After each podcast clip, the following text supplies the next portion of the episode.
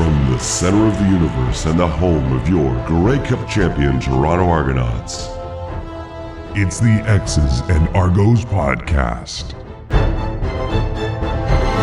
Welcome to the X's and Argos pregame walkthrough brought to you by Something in the Water Brewing. Ben Grant, joined as always by JB as we get you set for the East Division final and a matchup between the Montreal Alouettes and the Toronto Argonauts. JB, this is a, a huge game, obviously. It's the game we've been waiting for for weeks and weeks and weeks.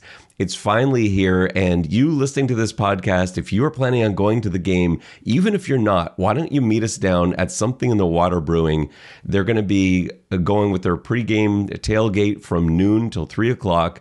Uh, all sorts of stuff going on from giveaways to barbecues. Of course, there's great award winning beer, including Longboat Pale Ale, the beer made for fans of the Double Blue. It's in Liberty Village, just steps from BMO Field.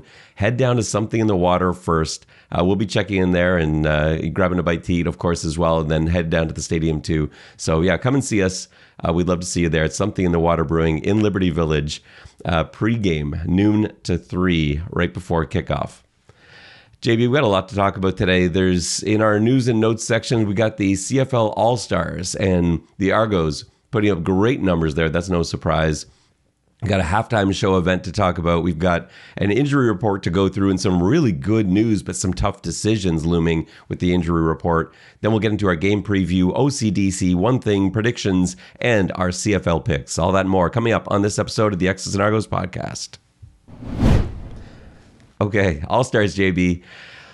So you go from 14 Division All Stars to eight CFL All Stars. That's a huge number, and it should be. Anyone that's looking at this all star list to say there's too many Argonauts. This was a 16 and 2 team, and I've seen that on social media already today with like, there's too many Argonauts. This doesn't make sense. 16 and 2, that should be reflective of that. This isn't, and, and people are bringing up the they haven't won a Grey Cup. Yes, this has nothing to do with that. These All Stars are based on the season of play. And Toronto, if, if anything, I think have an argument for a few more, but pretty nice representation. The most All Stars that they've had since the 1997 team, which is is pretty fantastic. So really nice to see these guys getting honored. Let's just go through them quickly.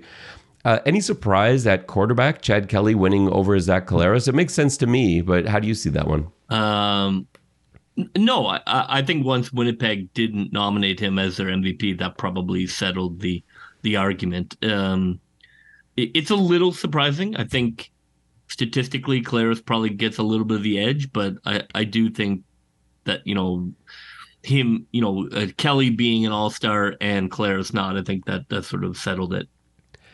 How, how much, like, how big is this that this is Chad Kelly's first year playing, basically? He had a, a game and a half last season, and then he comes out and he's the he's the CFL All Star QB. It says a lot about his ability. It does. I'm I'm sure that. Um, yeah, I mean, it does. It really speaks to how how impressive this season was, especially having five or six games that didn't really matter, and he's still able to to be that. I mean, he he has had a, a fantastic season as a first year quarterback. I mean, not a rookie, but as a first year starter, it's unbelievable. I think people people forget that, and uh, that that that just adds to how impressive it is. Brady Oliveira got the nod at running back uh, over AJ Ouellette. I think th- that makes sense. Uh, as great as Ouellette has been, Oliveira had a historic season. Uh, he he was he was unstoppable, and he's still in the conversation for the CFL awards. Obviously, as as most outstanding player, and so that seemed like it was going to happen. Receivers, Toronto was shut out there. Any surprise that Toronto didn't have any receivers go through to this stage? You had Damonte Coxie, DaVaris Daniels, but neither of them make it to the top five here. It's Schoen, Tim White, uh, Hatcher, Austin Mack, Reggie Begelton. Uh, yeah, I mean, not really. I think that those are guys that are, you know, the Montreal or the the Toronto wide receiver group is more a unit and sort of come at you from different angles and different guys pop every day. So as a unit is more impressive. They don't sort of have the standout ridiculous games as some of those other guys do. But you know, I don't know, like Tim White, where was Tim White last week?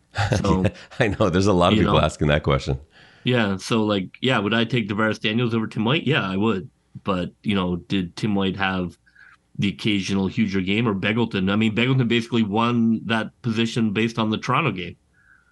he, he, was, right? I think like he was on fire of, in I that think game. a third of his season statistics came from that one game. So, you know, yeah, I, I think that's fine. I, I, neither one was necessarily like a jump out all star, but you know, I think I think getting the Eastern nod was was enough for both.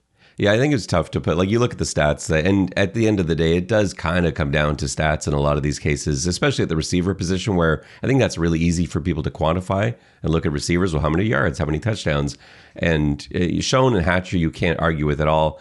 Tim White, Austin Mack, that really isn't up for debate. And yeah, Begelton went out and did his thing uh, in chunks, but he got it done at the end of the day. Uh, now, where they didn't uh, come through in the receiver room for CFL All Stars, they did on the offensive line. Three of the five offensive linemen are Toronto Argonauts center Darius Ciraco, guard Ryan Hunter, and tackle Dejon Allen. And they're uh, complemented with two Winnipeg Blue Bombers, uh, Pat Neufeld and, and Jermarcus Hardrick, uh, rounding out that offensive line. I think it's pretty telling that the Blue Bombers and the Argos make up the whole offensive line. We've we've talked about that being the most important positional group outside of quarterback in, in football, regardless of the style of football you play. And I, I think it makes sense that you've got Blue Bombers and Argonauts uh, leading the way in the All Star room for for the offensive line. Yeah, and anybody who knows football knows that you, know the quality of a team is is immediately uh, measurable by how good their offensive line is, and it is not coincidence that the two best teams have what people see as the best linemen. I mean, those are those are uh, connected facts. Does it hurt Chad Kelly at all that three of his five linemen are all stars? I mean that in the way that people can sort of look at his season and say, well, yeah, he had a great season, but he had the best offensive line in the league. So it's a much easier job than Wow. what other quarterbacks are having to deal with. Yeah, I don't know. I mean, I think you know people say that it's like the coach of the year, like, oh, well, he had a good quarterback. It's like, yeah, I mean these these are things that go together. You know, it, it's like often often the best quarterback does have a good offensive line, but you know that that's that's all part of it. On defense, uh, maybe a bit of a surprise. I it, it seems surprising on the whole, but I don't know that it's wrong. The Toronto Argonauts didn't have a single defensive lineman voted an All Star, and the reason I think that's interesting is that I think they might have the best defensive line in the CFL. And Yes. yet, it, much like the receiver room, it's sort of a committee thing where you've got so many guys that have to be dealt with one on one and opposing offensive lines that just aren't able to do that. But it's their collective nature that makes them so dangerous. And when you look at the guys that are in, like Matthew Betts and, and Willie Jefferson, Mike Rose, Casey Sayles, it, those guys had great seasons, and and I think if anything, it's probably Mustafa Johnson that's that's upset he's not on there for Montreal. But um, for the Argos, I, I thought Flo Orimolade had a chance at, at that because I thought I thought he was so dangerous, but not having the numbers pile up down the stretch when the games didn't matter, I think maybe hurt him there. But I, I'm okay with this defensive line not getting recognized here because I, I think they might take that personally and they may take that out on Montreal on Saturday. Well, I mean, if you look at, um, you know, Toronto led the league in opposition rush yards, like the lowest number of rush yards, uh, the lowest average uh, achieving on first down, and the most sacks. So, you know, if you're looking for metrics of whether your defensive line is elite or not, um, I think you're going to look to sacks and you're going to look to rush uh, defense and first down defense. And they led the league in all three categories. Um, they didn't st- stack sacks for any individual guy, which is definitely what people are looking for in that. Um, and Oakman had a couple of games out because of you know some of the CFL math, but you know I think I think if you look at you look at Hendrix and Oakman uh, and Brinkman and Robbie Smith, I mean like that that line you wouldn't trade for anybody. So I think it's fine, and I think they probably are okay with that like kind of no name uh group you know like you know basically like my my toronto sac exchange you know they, they are a unit and a machine rather than you know one show you know one group where like Betts gets name called by the announcer 15 times a game. You know that that's not what they are. So I, i'm i'm i'm happy that they're a bit nameless to be honest And like you said, like uh, Brandon Barlow is still second on the team in sacks too, and, and he's Yeah. the guy that gets forgotten about. And they, like Tommy Costigan, like you've got so many. Yeah, exactly. Costigan had a three or four game run there where he was fantastic. the second unit you could bring in and feel perfectly comfortable. You could you could sit down if you needed to. And remember, there are a couple of games where Toronto dressed eight, one where they dressed nine. But if you needed to sit, um, to, to sit Flo and and Hendrix and Oakman and Robbie Smith, you sit those guys down I, bet if and you if fine. you ask them, I bet you they are happy to be anonymous and be a unit. They know what they do. They they do. Uh, they do know what they do, and I, I do think you're going to see a very not that they're not motivated, but just guy, guys are fired up. This is we'll get to this when we talk about the game report, but everything coming out of practice all week long has been about how guys just can't wait. This is a um, I don't know a caged animal sort of situation. Like they have been waiting for this game for what two months now since Yeah. yeah. September 15th they've been waiting for this game and it is now uh, upon us. And uh, they are going to come flying out and a defensive line this good that did not get a single all-star. You can bet they're going to come out and try and make a statement. I, I think i think we may see i think we may see more than a handful of sacks on saturday. Um, and, and i think there's some targets for them on the offensive line. We'll get into that more when we get to the injury report in the game preview. But yeah that's um that's one that I thought was interesting that they were left out.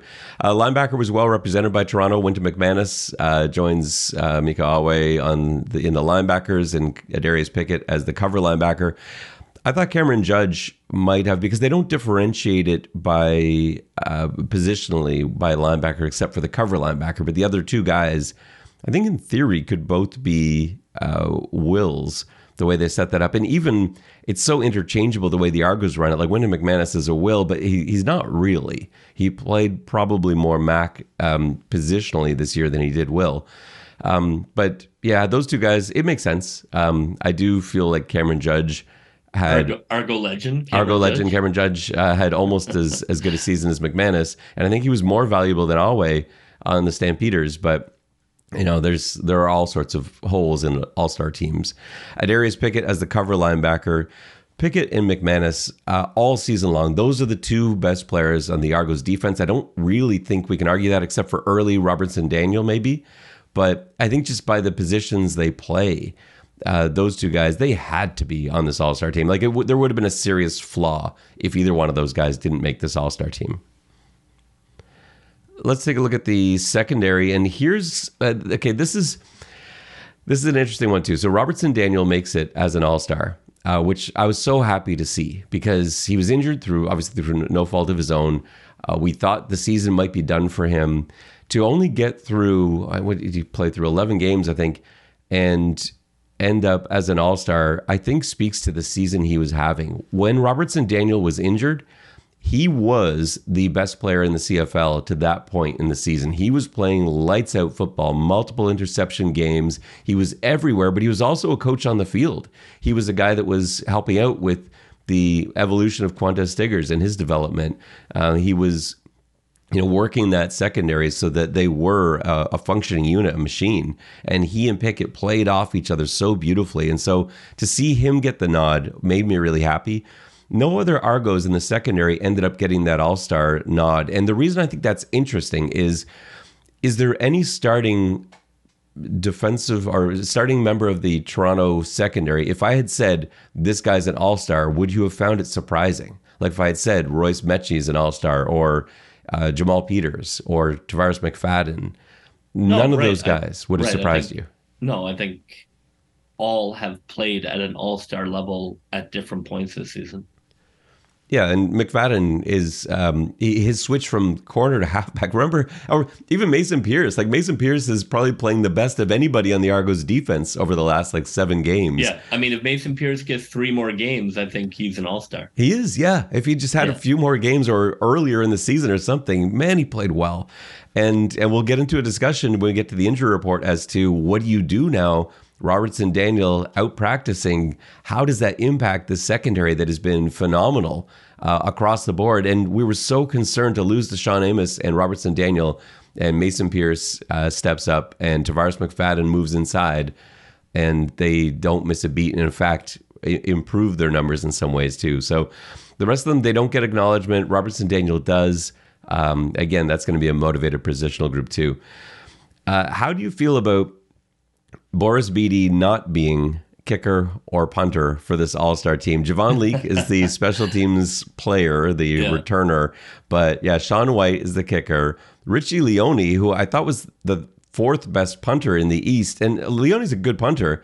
But I thought Montreal's punter was better, and both Argos punters were better. Like Bede, Bede and Haggerty led the league in in punting, and so uh, I I, I can't believe Boris Bede is not an All Star with the season he had as a special teams ace, leading the league in kickoffs, leading the league in field goal percentage, second in the league in, in punt net um, or punt average, right behind his own teammate. And only because of that last game when Haggerty put up some monster bombs to pass Boris Bede. Uh, how is he not an all star?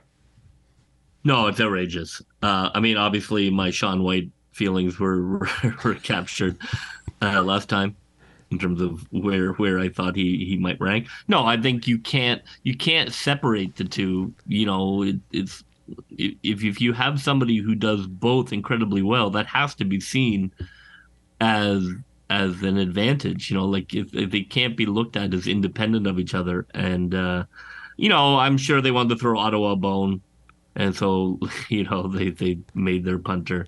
So congratulations, Ottawa. Yeah, and I think that is Ottawa's only All Star. I, well, I think that is. They were probably rewarding them for not nominating a long snapper. well, it's and it's pretty heavy. Like it is, it is heavy. Toronto, Winnipeg, uh, like yeah. even uh, BC, as good a team as they are, they don't have a lot of representation in this in this All Star team. Considering how good a team I think they are, Saskatchewan got nobody um, as an All Star, which I'm not even sure is is wrong, but it's just it's a really that's what happens when you have so many guys from from two teams. Obviously, you're going to have other teams shut out, but yeah, it's it's weird in a nine team league to have one team with nobody and another team with just a punter. Uh, it sort of speaks to uh, how dominant uh, Toronto and uh, to a only slightly lesser extent Winnipeg have been. Yeah, and I think that also happens too. Obviously, like you know, like these things are you know, there's there's obviously a symbiotic relationship where you know it's not that there are not great defensive linemen on Ottawa. It's just they're in positions, whether it be by score or by field position, where they're kind of held back. And and generally speaking, you know, if your team is not that good, you're just not viewed individually in the same way. So you know, you, you don't tend to have like five all stars off a team that won four games, but you know, so there is there is a kind of light to like a lens that teams that win a lot sometimes get a few more guys where like I think if you if you went through you know Edmonton and Ottawa um th- there's more talent there than you would think in terms of the the lack of all-stars. And as you said that I'm just thinking was there I don't know if there was an Edmonton all-star either. That's no yeah, which, no, which the, is you know, I mean, obviously there are very good players on that Edmonton team, but I think from a, a league point of view, they're just not going to reward that level of uh, that level of uh, incompetency, franchise incompetency. So there's a halftime show. The Trews. This is a pretty big get. Uh, I'm I was already excited about all the things that the league had done in terms of getting talent ready for the Grey Cup from Carrie Underwood to Green Day. I know BC's done a great job bringing in talent over the last couple years uh, for home openers and, and the like. And now the Trews are coming to BMO Field. JB, tell me about the Trews. This is a this is a this is a, a pretty big band, a pretty big signing. yeah, I mean, you know, they're a maritime band, and they've been, you know, they've been playing across the country for for quite a while now. Um, you know, doing the university uh, circuit, and uh, you know they play AOR rock, and uh, I think people, uh, you know, like I I enjoy the Trews, and I'm, I'm, it's nice to see a, a, a band from Nova Scotia do well. I know I think they're based out of Hamilton these days. Um, and uh, yeah, it's great to see. It's, it's, a nice little gig. I love seeing a Canadian artist at halftime. Uh, Hamilton, uh, but uh, you know, so I'm all for it.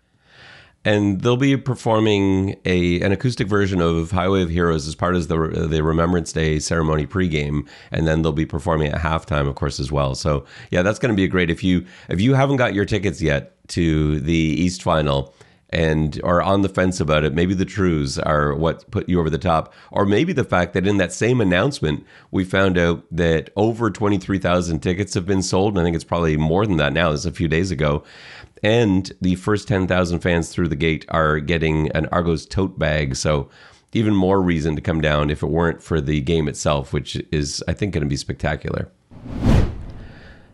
All right, let's get into this injury report, JB. We've got some uh, controversial decisions to make, maybe. So, the injury report for the, these injury reports at this time of year are a, a little bit of a a, little bit of a mess because you've got so many guys on here that are listed because everyone's like come off the sixth game, etc. Um, and so it's a very long list, especially for the Argos because they had so many healthy scratches last game. So you see guys on the list like Damonte Coxie, who is is fine, but he appears on the injury report because he was scratched last game, so that they could get all these players rest. Same thing with Dewayne Hendrix, Tarvarus McFadden, McManus, uh, AJ Ouellette. Uh, so really what jumps out at me amongst all these names. So Dan Adeboboye hasn't been able to practice yesterday or today. Uh, and I, I, don't think it looks like he's he's going to be able to go. And so th- let's start there with your backfield. Knowing that Adeboboye is not going to play, you've got Andrew Harris, who is now healthy, and he has practiced full the last couple days. You've got AJ Ouellette, obviously You've got Javon Leake, who you're going to have out there for special teams. JB, do you stop there? Do you just dress three running backs? I, I say just dress, like most teams that's in the league will dress two or three anyway, but Toronto's been dressing four a lot. Do you dress uh, Deonta McMahon or do you stack up somewhere else? Maybe dress an extra O lineman or D lineman and go with three running backs? Because I think if it were Adeboboye, if he were healthy, I think you would for sure dress all four. I'm not sure you do with him out.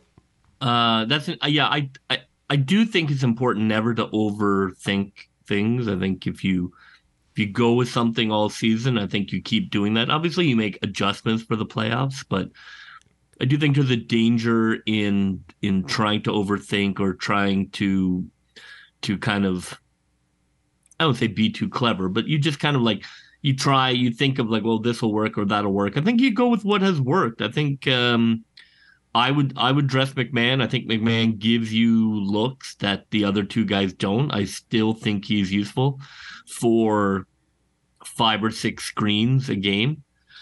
Um, you know, I I think Bladek should get dressed. So do you steal from the defensive line? Like does Bladek take McMahon's spot? I could I could live with that. Um, if, if that's if that's the case. So let's get into that next part, and that's Darius Bladek going full both yesterday and today and he's like preseason. We thought it was sort of uh, between he, Allen, and Hunter is like who's the best lineman on this on this team. Darius Bladek is a fantastic guard. There's no spot for him right now. Peter Nicastro has been playing amazing all season long. Ryan Hunter, amazing all season long. You cannot pull either one of those guys for Bladek, even though Bladek may be better. He may be, but he hasn't played all season long. There's no way that you can go and start Bladek, right? Uh, I don't. Right? I don't. I feel like that Anakin Skywalker meme, right? yeah, right. Uh, I I don't think so. Um, but that rule does not always apply. Um, I think when you have a starter who is getting great reps at practice and is a veteran starter. I think you can plug and play guys like that. Um, so I I I would be okay, but I, I, I don't think so. I think you my preference would probably be keep him as a, as a as a backup and see how the game goes. Put him in on some specials, give guys some breaks on some specials, and then potentially start him in the Grey Cup. That that seems to me to be the better decision. But I mean, if you look at practice and the guy's dominating practice and he, you know, he knows what he's doing. This is a veteran. This is not somebody you just signed from the XFL. You know, if if he is dominating a practice and is an upgrade, then you know it's meritocracy. I think you plug him in, but the, the offensive line I think has earned a chance to start as they are. So I guess you know not to be too on the fence on it. I I would say no, but uh, if they do, I don't think it's a mistake. Yeah, I, I can't see any way that you start him, even in the Grey Cup. Like as as long as nobody is is hurt and Toronto wins this game, if they go on to the Grey Cup, I, I still think you go with like Hunter and Nicastro because I, I just don't know where else you'd put him. And I do think Nicastro is the whole line is playing really well. I don't think you want to shake any of that up. They they gave they gave up a league low in sacks by like 30 yeah. sacks. Like no, you think, just don't want to mess with it. It's amazing to be able to have him on specials and have him as a backup. I mean, what a what a luxury. Yeah, yeah, what a luxury. I I, I dress him. I do dress him for sure. I do too. And uh, the reason for that even more so is that you don't know. Like suppose suppose something happens, like third play of the game, and now uh, you have to put somebody in uh, for for the yeah, offensive no, line. I, it's fantastic. Yeah, and we've seen that Hunter is the first guy to move. Like when something happened to when I think was it Isaiah Cage that went down or John Allen went down. Someone went down, and Hunter moved over to tackle. And so, wouldn't you love to have Bladek come in uh, at guard at that spot? So he, in my mind, he has to dress. And uh, and I think obviously Harris I think has to dress too. Um, the third one that I think is a really tough decision is what do you do about Robertson Daniel? Full yesterday and today, as we said earlier in the pod, was probably the best defensive player in the CFL at the time that he got injured. What do you do? This unit, as you can't take out Mason Pierce, you can't take out Tarvarus McFadden. You dress him. Is it the same thing as Bladek? You dress him and and you know see how he goes. Um yeah, I think you do. Again, I, I think you do. I think if if guys are 100% healthy, and and you know you have veterans who know the system and they're 100% healthy, I think you have to start your bet. I think your your starting lineup has to be the best athletes you have, and you go from there. You don't worry about positional stuff. You start the best athletes you have, and you figure it out from there. And and so if you need to if you need to bench one of the DBs um, to bring in Daniel, uh, I I would if he's 100 percent 100 percent healthy, I dress him. And I would question whether or not he is 100. Like going full doesn't mean you're 100. That was a tough injury, uh, and you know. You know he's he's been working with a brace, obviously, and uh, you you're probably thinking yeah, about the, it a little I mean, bit. I think that's the concern. The concern is if you put him out there and he goes five snaps and then he's out, you know now now you're playing basically a roster man down. Yeah, so and it's think, also like up here too, like mentally, like after an injury like that. Yeah, you have how to, you are you managing? Feel like from a coaching perspective, you see reps and you don't see any, you know, any hesitancy or any reaction time issues. I think you dress them. If you do, I think you give it another week, and it's you know it's a new conversation for the Grey Cup. I would I would be surprised if he dressed. My guess would be they would wait one more week with him, but we'll see.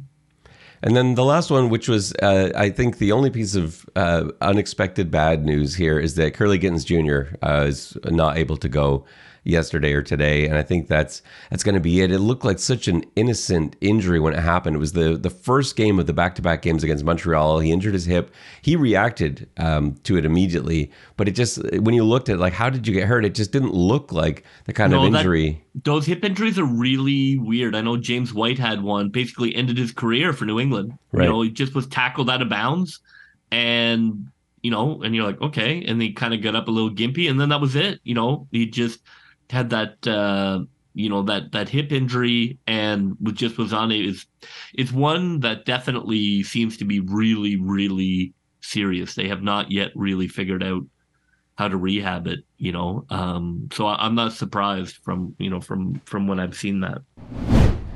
Let's get into the game preview. So it's I, I can't I can't wait for real football on Saturday. Not that it hasn't been enjoyable over the last couple months, but it's not the same. A game that not only a game that matters, the only game that matters because without without a win Saturday, that's it. The season is done. This will have been our last pregame walkthrough podcast. That'll be the last time you know we sit in the stadium watching the Argos for this year. Um, it's a huge I, game, and I, I yeah, love I, that. Sorry, go on. No, I, I do think like you know we talked about. I, I do think you have to make the Grey Cup. I don't I don't think you have to win the Grey Cup to validate the season. but I do think you have to make it. I think if you make it, it locks the season in at a different place than not making it. So I, I do think this is an important kind of, you know, um, the, the, the season is there, and if they make the Grey Cup now, the season is you know in stone or laminated or whatever your analogy would be. In stone you know, is the, better than laminated. well, don't knock how good something looks when it's laminated. Um, right. You know, so uh, you know, it, it, I, I think making the Grey Cup is really big. I really do. I think it it it locks in all of their achievements as as a unit, as a team. So I, I really think that's huge. I love the fact that fans have responded with ticket purchases for this game. The fact that you've got a, a, potential sellout at BMO Field is amazing. I, I, I think it's I, it's probably not quite close enough now, three days away for it to be a sellout, but it is going to be close. Like they've now opened up tickets. So just if you haven't looked recently, Uh, the entire lower bowl is sold. Every ticket is gone, and that includes the newly opened section in the north end zone. So north end zone sold out, south end zone sold out, east side, west side, lower bowl both sold out. The West Side Upper Deck is also sold out. All that remains is the upper deck on the east side, which for most games isn't even open, and it is more than half sold out now. And it's it, they're now they've opened up everything for ticket sales except for the last six rows. As I look at this now, we record this late Wednesday night. That's it. And so it is going to be a packed stadium. We're talking about 25, 26,000 people in there. JB, we know how loud it gets when there's 12,000, 14,000. If this 25,000 has the same capacity for volume that the regular 14 do, uh, this is going to be a really tough place for Montreal to play on Saturday. Yeah, I think it's going to be incredibly loud. Um, and you know it's it's a well built stadium for volume and like i said i uh, when I watched Canada clinch the World Cup spot, it was like something out of ancient Rome. You could hear the stadium from 500 meters away.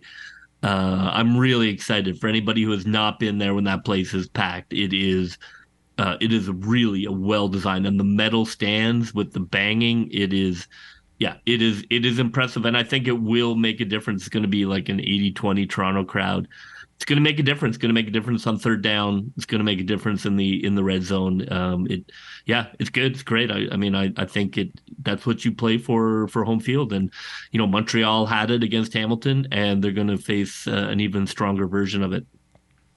The weather looks pretty good for Saturday as well. The last two East finals, uh, it has not been great weather-wise. It hasn't rained or anything like that'd be the worst, but it is snowed, snowed, one year. I think it snowed in both. Like it snowed last yeah. year they definitely did the year before. Yeah, they were not. Yeah, they were not delightful days, but but this one looks like it's going to be okay. It's there's a potential for it to even be in double digits at kickoff. Uh, and then it's going to obviously get cooler as as uh, the, the sun goes down. Um, but yeah, this is this is just setting up to be the perfect environment for the game, and you just hope the wind stays away because you don't want weather to be a factor in this game. You want, especially if you're Toronto. If Toronto is the better team, I don't think there's any arguing that you don't want weather to be an X factor and to cause problems. You want the game to be settled by by skill, by players, uh, not by weather conditions. So it's shaping up to be good in that regard. All right, JB, it's time for your favorite segment and mine, OCDC. OCDC is brought to you by the Business Barbershop and Spa. They invite you to experience Etobicoke's premier licensed men's grooming lounge for hair, face, and body care, celebrating 10 years in the Kingsway. They're just steps from Royal York Station. If you need a haircut, you decide you want to shave, you want both, you want to combo it up, get a scalp massage while you're at it, they've got everything that you need. Go to Royal York Station. It's just a few steps. Go on in, the Business Barbershop and Spa. You will not regret it. Great place to get your haircut Love getting a shave there. Uh, love doing the uh, scalp massage too. That was that was a, a first for me, uh, so that was pretty cool. So definitely check it out. All right, JB, uh, I will start it off with Montreal's offense. So if I'm scheming for Montreal, I, I, think, and this this probably goes without saying with with all three positional groups, Montreal's offense, defense, special teams they've got to they've got to empty empty the box like everything that they've got because they're they're the inferior team. There's no way around that. Doesn't mean they can't win. They can win this football game. They almost beat Toronto twice in the three times they played. This is a very good Montreal Alouettes football team. That said, Toronto is better at almost every positional group on the on the team, and they're certainly the better offense. I think they're the better defense, and I think their special teams play has been better. And so you have to take some chances. And so for me, I don't think Montreal can just get out there and do their thing, play their game. I think if they do that, they lose. I think it's got to be different. And so, number one, they've got to go against their tendencies. And so, if I'm Montreal, I know they ran a lot of screens in one of the three matchups, like like 15 screens that they ran. I like the idea of going back to that, but I think you run them in different situations, uh, situations where you don't normally run screens, and try and catch Toronto off balance a little bit. Second and four, uh, where you're calling uh, jailbreak screens. Um, I, I, don't mind screens on in first and tens. I don't mind even opening up with a screen. I don't think you have to set it up necessarily because this team has been watching Montreal film for weeks, I'm sure now, and so uh, that's that's how I want them to mix their screen game in. But I also think you have some trick plays. I would like to see Montreal run a halfback option pass. I think that anything you can do to put pressure on the Toronto secondary in terms of communication deep hasn't happened for a while, but we have seen busts in the Toronto secondary previously, and I think you need those home runs. They Montreal hasn't done a lot of deep passing really all season. Uh, there's a few shots here and there, but they're not able to do it consistently. Uh, instead, it's picking away, throwing underneath. And Hamilton did a pretty good job of taking that away this week. I think Toronto's going to have a, last week, I mean, Toronto's probably going to have a similar strategy.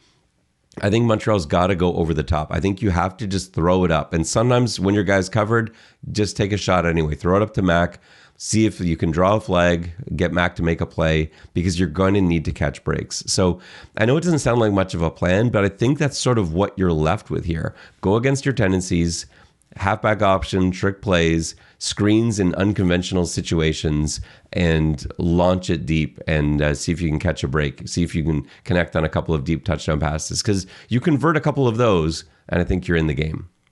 JB, what does the Montreal defense look like for you? Yeah, uh, I think it'll be interesting. You know, um, I, I don't think blitzing works. It hasn't shown to work. I don't think that's how you can get a Kelly. Um, I think you know, obviously Montreal's defense, adding Sankey and Lemon, uh, are a different defense in the last month, and that you know they were two, you know, two of the primary reasons that Montreal won that playoff game. So that changes things a little, but I still don't think blitzing is the way. I think for Kelly, you want to have deep players, and I, honestly, for me, um, I'm running a lot of cover one, um, just because I think the cover one is better. I think even in cover three, guys are are are are getting beat on on route on zone beaters, and Kelly's still able to get them downfield um, with seams. Uh, I, I like cover one. I think cover one is really good against Kelly and reading the quarterback. He wants to throw deep, and you keep that safety, you know, way back, just reading what they see. I probably come cover one, and I am run blitzing. Um, the question is, can you run blitz for four quarters? Teams teams get gassed. Run blitzing is a lot of work for those big dudes on the line. They are not built for that game. You know, it is hard to run blitz the whole game, um, as evidenced by Toronto's fourth quarter uh, effectiveness running the ball. So that that's really the question. Um, like defensively, can you hold up against a run for four quarters? Um, and then can you force Kelly to to throw that ball downfield? And you know Montreal has a very good single high. Um, you know Hamilton used it against uh, Toronto. I thought effectively. I still think that's probably there. Is you're you're looking to to to have that safety um, hang back and and look for Kelly who wants those dagger plays. You you just have to take the dagger plays away and make Kelly throw the ball 12 times for a touchdown. I like that plan. I it's easy to like we a couple times on here where you've come up with a great plan for OCDC, but it's like can you actually execute that, right? Because Toronto's they're so good at countering things. And so when Chad Kelly has been made to be patient. Sometimes he just has, and sometimes guys have made plays anyway, and and they if they you look at work. Toronto though, like yeah, like there's not many teams you can play cover one. Like you could never play cover one against BC. No, you'd get scorched. Although yeah, but but you can against Toronto. I really do. I think not not every play, but I think you can play a lot of one against Toronto. I think you can take that stuff away. It's one of it. It, it has been a Toronto. Um, not you know I guess weakness. You know the receivers are not burners. Um, you know so I I, I do think you have it's more of an opportunity than you normally would. So dangerous though. They have such good route runners. Like someone, I can't remember who it was. Someone tried to play cover one against, and maybe it was BC. It was early in the season, one of the early season games. Someone played a ton of cover one, and Chad threw for like 400 yards, and and guys just beat their man. They just ran really good routes. Chad's so accurate. That's that's the problem with with cover one against a, a quarterback as accurate as Chad Kelly. You don't need to get that open. And then if your guy makes a play, you better now make that tackle. Otherwise, it's going. Like it's it's such a dangerous uh, defense to play. But I, I like it. Again, it fits the the mold of like put it all out there. So I I I like this from you because I think you have to take chances. Like for what are you what are you waiting for? So if playing cover one is going to allow you to to send more heat or to play Well, a style yeah. of defense up front, then then do it. And if you watch, you know, Toronto has not shown like like obviously cover one is a huge problem against screens. Um, Toronto has not shown a lot of te- interest in in running a ton of screens. Um, Kelly, you know, look, cover one is also a problem if your quarterback runs. It'd be interesting to see if Kelly punishes them. They do try and run that with some runs. Uh, they don't tend to run that. Toronto kind of checks the boxes of teams you could run it against, and obviously you're not going to stay in cover one every down. Um, but I, I do think they they check the boxes of a team that you would that you would like to run cover one against. Switching to the good guys here, you've touched on a couple of the things that I've got in my notes for what I want Toronto to run on offense, and it's it's like what you're saying. I, I want Chad Kelly to run. I want Toronto Yeah. to run screens. I think these are going to be there, and they haven't shown them a lot. But that that's the first thing. Like for uh, just like I said with Montreal, where you're you're uh, emptying the the box with Toronto who knows what they've been working on in the lab for the last two months something something we don't know what it is i would i would expect and i i absolutely hope from toronto that we don't see a single play we recognize on saturday they've had two months to come up with stuff that they can work on in practice and never once have to put down on film. And that's the stuff I want to see. If they come out on on Saturday and just run the same offense they've we've been watching for the last six weeks, it's going to be very disappointing. I don't think there's any chance that happens. There've got to be wrinkles off of things. There's got to be stuff that was set up over the last six weeks or set up off the first um, what uh, 12 weeks of the season before Toronto clinched the the playoff spot. That's all got to come out now. And so we don't necessarily know what that's going to look like, but that's what I want to see it. I want to be surprised a lot. I've watched every snap of every Toronto game this season multiple times. I should get tricked, and I, I'm hoping for that. If if that's if that doesn't happen, then I think there's a bit of a disappointment because there was a real opportunity to come out with entirely new stuff. Really, a couple games worth of it, um, if need be. So that's what I want to start with. But getting into some specifics. I think you got to run Chad Kelly. We spent all season long talking about how the Argos needed to protect him. He needs to slide. It's the playoffs now. He's got to do more than that. I just wrote an article on Three Down Nation that you can check out on why BC and Montreal won last week.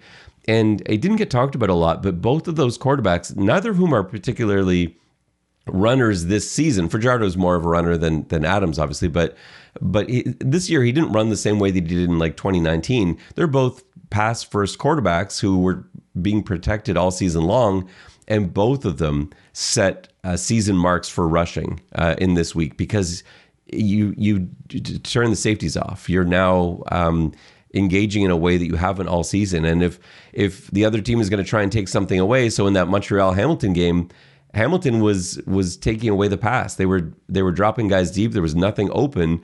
Stanback had his yards, but what they weren't counting on was Fajardo running for a billion yards. And in BC, Vernon Adams had one rushing touchdown all season, and was averaging like 18 yards rushing per game. Suddenly, he runs for uh, like 54 yards and three touchdowns.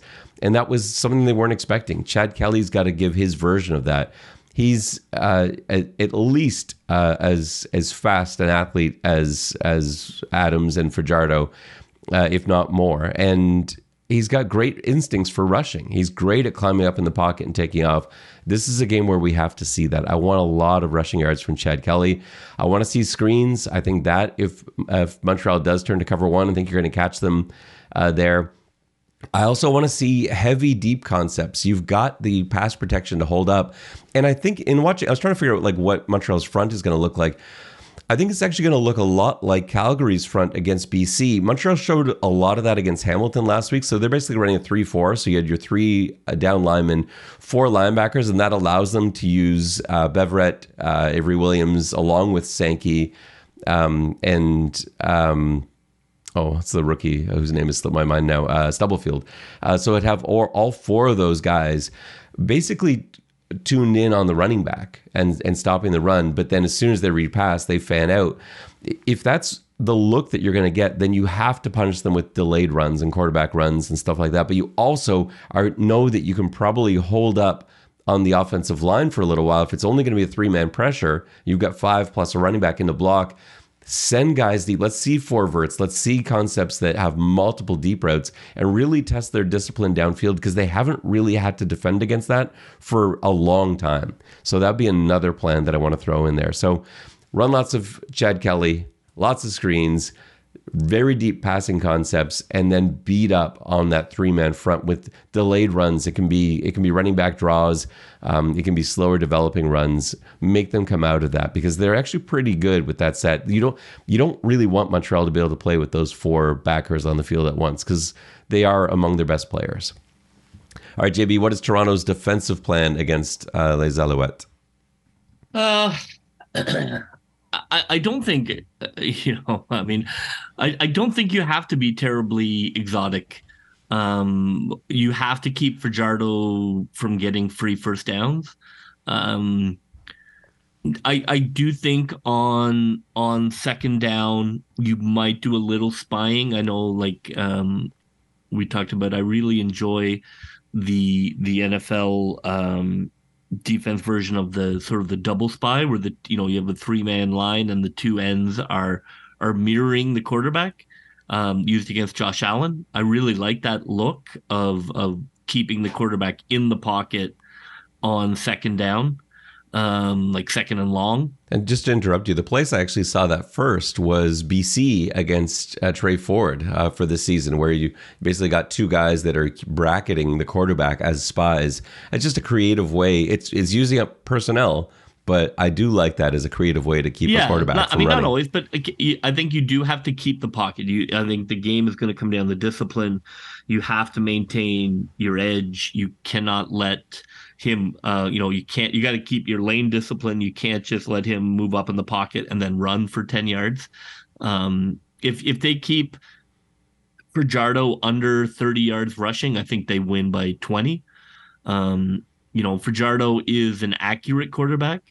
Um, they they do a lot of misdirection. They do a lot of motion a lot of eye candy to to kind of see what the defense is doing but I think that Toronto's defense is is multiple enough and complex enough that you know that that sort of stuff is not going to work as well. And I think mm, Toronto has shown they can play that ten yard and in uh, really well. Um, you know, they're a little bust weary, I think Toronto, but Fajardo is not a bust quarterback. Like he is not a throw the ball down the field. Um, so I like the matchup. I, I really do. I think I think that they can get to him uh, defensively. Like I think they have the ability to turn on those sacks when they want to, and I think they will. Um, so like defensively, um, you know, you you want to really concentrate on the 15 in yards and in, take away those free first downs, take away those passes for six yards, uh, be all over that. And if you know, if Fajardo throws three touchdowns over 40 yards, then you know you can tip your cap. But that that's what you're offering him. If you'd like to throw the ball 40 yards, then we would like you to do that, Mr. Fajardo. All right, it is time for one thing My one thing ties into what I was talking about in OCDC. I want 40 yards rushing from Chad Kelly minimum. I, I and I do think he's going to be the difference in this game. I think it, it will be his arm that makes the difference, but it's in turning over those sticks and converting those those first downs. Like when you're second and nine and everything's kind of breaking down and you're like, oh, it looks like the Argos are going to be punting. And then he breaks through and runs for 13, 14 yards. He's, I think you're going to see him do that. And I think that's a must for Toronto. Uh, I think you you have to see the sort of uh, full uh, version of Chad Kelly, not the one that has been protected all season long, and rightfully so. I'm not criticizing that, but now it's the playoffs. It's time to to show everything. And so, yeah, Chad Kelly, 40 or more rushing yards. What's your one thing, JB? Uh, my one thing is to see a combined rushing under 90 yards. So quarterback, running back. If that's under 90, I think Toronto wins comfortably. I think that's the goal. Um, you know, passing yards have been shown to mean almost nothing uh, defensively or in terms of winning games. I think you have to keep Stanback under control and you have to prevent um, first down conversions from Fajardo with his feet, and if you do that, um, I think that you're going to uh, you're going to be playing in Hamilton. How does this one end? Who wins? What's the score? Uh, I like Toronto, and I like Toronto big. Um, you know, I I think Toronto's the better team. Uh, I think they have more talent. I think they're at home. I like Toronto 28 17 is pretty similar to my score. I do think there is going to be a little bit of late stress. And we've seen a few games against Montreal, not just this year, the last few years, where it's come down to the wire and a game that felt like it was well in hand. Suddenly you're like, ooh, Montreal could find a way to win this. I think there's going to be a little bit of that at the end, even though Toronto, I, I think, will will dominate for most of the game. I think we're talking about a one score win. And so I've got Toronto 28, Montreal 22, and Montreal maybe with the ball at the very end, down six.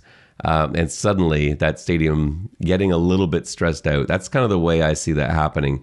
But uh, I could, you know, I could completely see it the other way too. Toronto, Toronto has no business losing this game. Anything can happen in CFL football, and I wouldn't be, I wouldn't be shocked if Montreal won this. I'd be surprised, but not as much as shocked.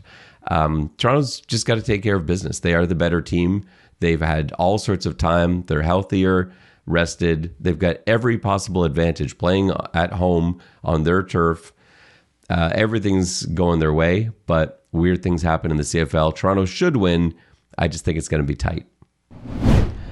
All right, JB, it is time for our CFL picks. Uh, we've already picked Toronto for our uh, one game, leaving only one game left. And you, you had another. You were two and zero oh last week, were you? I think I you were two zero. Oh. Didn't didn't count, but no, uh, like, and I was one and two. I've in I've, stone and yeah, uh, the engraving on the trophy already completed. So laminated, laminated trophy.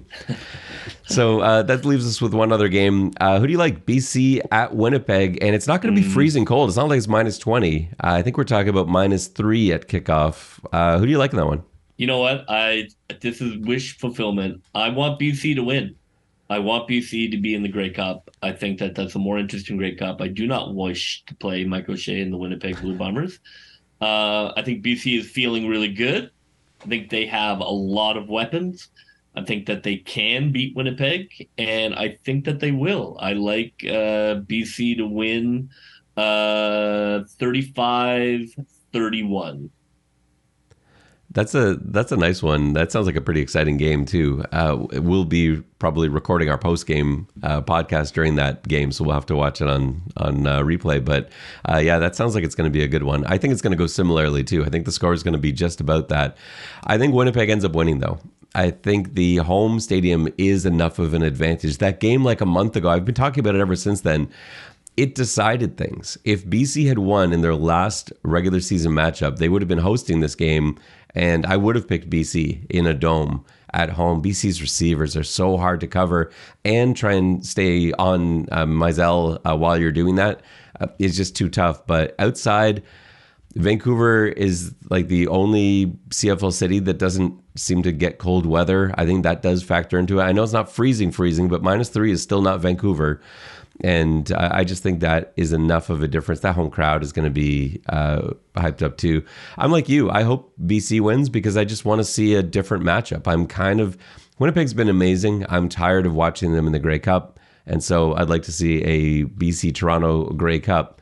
Um, but even a BC Montreal a Grey Cup would be more interesting as well. So and to, now and like t- to be honest, I think Toronto matches up better against Winnipeg. I think Toronto has a better chance in the Grey Cup against Winnipeg. I, I don't think this is me, you know, this is just me hoping for a great game in the Grey Cup. But I, I, I do think BC is is more of a problem for Toronto. So it's interesting.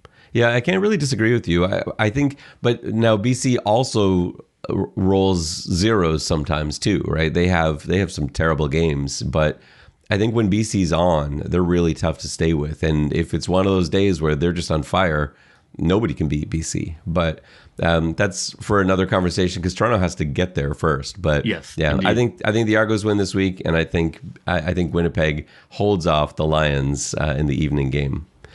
Well, that will just about do it for us on this pregame walkthrough episode of the X's and Argos podcast. We will see you at something in the water brewing in Liberty Village pregame noon to three, and then of course kickoff at three o'clock at BMO Field.